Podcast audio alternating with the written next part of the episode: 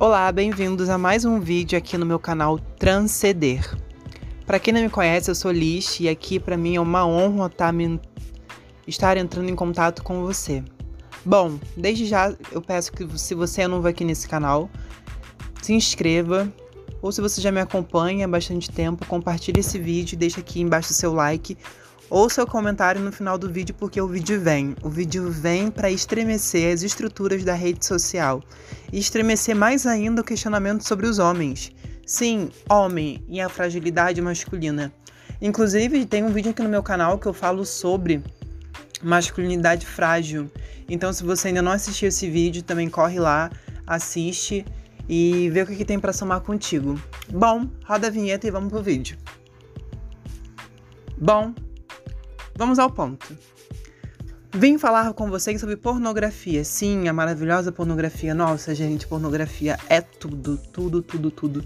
É uma coisa tão fácil, de tão fácil acesso, que te alivia, te dá um... Ah, meu Deus. Ah, em dias frios, então, com Netflix, que a gente finge que vai assistir alguma série na Netflix, a gente finge que vai assistir algum filme na Netflix. E quando a gente vê, meu amor, a gente já tá no site vizinho, no site erótico vizinho. Eu não vou fazer publicidade aqui porque eu não tô ganhando retorno. Inclusive, eu queria compartilhar com vocês um segredo aqui no canal também, mas pode ser tema de um outro vídeo que eu pode conciliar com um vídeo que eu quero linkar na questão de por que mulheres trans são sempre associadas a sexo. Vamos ficar nessa pegada do sexo aqui comigo, e você e eu. Você compartilhando esse conteúdo, esse link com outra pessoa, com outro amigo seu que queira dar uma chacoalhada na cabeça dele em relação à pornografia, em relação a sexo, em relação à putaria, você compartilha com ele que esse vídeo chegando a 200 likes, vamos botar 200 likes aí nesse vídeo, 200 likes nesse vídeo, chegando a 200 likes nesse vídeo, eu trago pra vocês um vídeo que eu falo sobre o site vizinho, a experiência que eu já tive com o site vizinho, se eu já fui cotada a ser paga pro site vizinho. Então assim, site vizinho que eu falo é site pornô vizinho, ok? Então, vamos seguindo no vídeo. A fala que eu trago pra vocês nesse vídeo aqui de hoje é justamente pornografia, algo saudável ou não saudável. Saudável. E entre as pesquisas que eu fiz e entre os meus próprios achismos e entendimentos, até mesmo dentro das minhas próprias experiências quanto ser humano, assim dizendo, eu posso afirmar qualquer coisa dentro de uma experiência, eu sendo humano, então... eu conseguindo sentir e expressar isso de uma maneira bem clara, eu acho que vocês conseguem reconhecer que se funciona ou não. Então eu vim aqui dizer pra vocês que justamente a questão da pornografia e a questão do ato da masturbação. Nossa, ela veio aqui pegar o celibato, vamos todos ficar sem masturbar e sem consumir pornografia. Não, eu só vim refletir junto com vocês sobre o simples hábito, a simples necessidade que a gente tem desde muito jovem, muito criança, né, no caso homens. Sim, eu coloco homens, porque pra você que não sabe, eu já tive minha fase boy por eu ser uma mulher trans. Tlim! Então, seguimos. Vocês podem pensar que a pornografia e o ato do homem ter uma relação sexual é sempre muito imposto pra ele desde muito cedo, sabe? Essa questão de, homem tem mais testosterona, tem mais vontade de transar.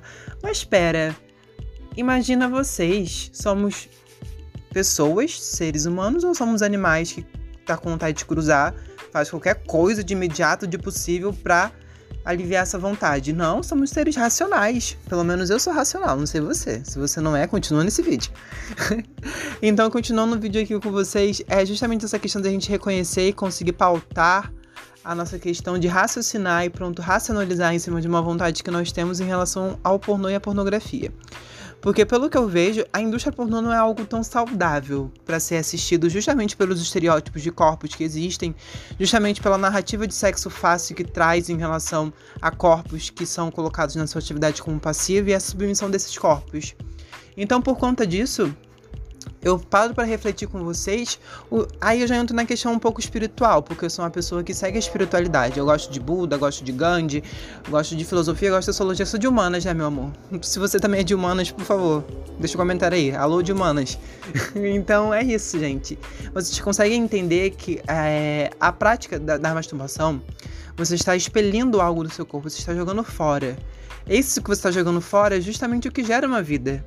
Quando a gente entende o encontro de corpos cisgêneros dentro da prática sexual habitual, não habitual, acho que a primeira prática sexual que nós conhecemos, né? Porque existem outras práticas sexuais de pessoas que não são cis e são trans, que elas conseguem gerar uma criança. Mas no caso aqui específico, eu tô relacionando duas pessoas cisgêneras, que são duas pessoas que têm o órgão genital feminino e masculino, enfim. É o contexto disso aí mesmo, eu tentei problematizar e acabei complicando pra mim, mas vocês conseguiram entender muito bem que é o encontro entre o pênis, a vagina, o útero e etc e tal, que gera uma criança que vem desse fluido que sai do seu corpo, que você desperdiça assistindo pornografia. E fora do trabalho mental que você faz em cima dessa pornografia. Então, assim, essa necessidade, esse ciclo contínuo de que vai te dar um prazer, ufa, vai te dar um prazer, ufa, vai te dar um prazer, ufa. Tá, mas eu posso controlar de que maneira? Bom, existem várias maneiras que você consegue controlar uma ação sua ou não. Tipo, na hora que a sua mãe fala pra você jogar o lixo pra fora e você quer que ela morra, mas você repensa isso e afirma, nossa, minha mãe, claro, não vou querer que ela morra por conta do lixo que eu tô colocando lá pra fora, né? Eu que sou uma pessoa preguiçosa, posso ajudar minha mãe que eu tanto amo. Nessa linha de raciocínio, você faz a mesma coisa com a pornografia. Caraca, que vontade. Meu Deus, tá latejando, tá pulsando, tem que fazer isso. O que eu vou fazer pra amenizar esse estresse, gente? Vou ler um livro, abri um livro, li. Vou pesquisar no Google, porque eu fico com tanta vontade de transar o tempo todo. O que eu faço pra amenizar isso? Sabe? E eu acho que a partir do momento que você gatilha esse pensamento, você já muda todo um contexto na sua cabeça em relação a ver o corpo de uma mulher, a se colocar na posição de homem machista e também a se relacionar com o seu próprio corpo e entender que essa energia vital que você carrega é algo muito necessário para te dar fôlego e ânimo para outras atividades. Porque eu conheço muitas, mas muitas pessoas, podem não ser todas, mas que todas as vezes que elas têm uma ejaculação, elas se sentem, enfim, acho que a sensação de extasiado passa a não ser a mesma, mas te dá uma baixa de energia. Então nisso você fica cansado e etc. E você não entende isso, mas você tá aliviado porque você gozou, sabe? Então é um pouco sobre isso. Eu espero não ter confundido muito a cabeça de vocês. Se eu confundir de alguma maneira, meu canal no Instagram tá aberto. Eu vou deixar o @ aqui na minha tela. Vocês podem mandar DM, podem me questionar, pode vir com mensagem do além do nada que eu vou responder em algum momento. E eu gosto de ter essa troca com vocês porque lá eu consigo exercitar meus outros ideais. Aqui no YouTube a gente conversa diretamente. Bom, agradeço a sua audiência, meu lindo telespectador. Fique aqui para mais vídeos nesse canal. E é isso. Deixo já um cheiro e um beijo. E vamos transcender.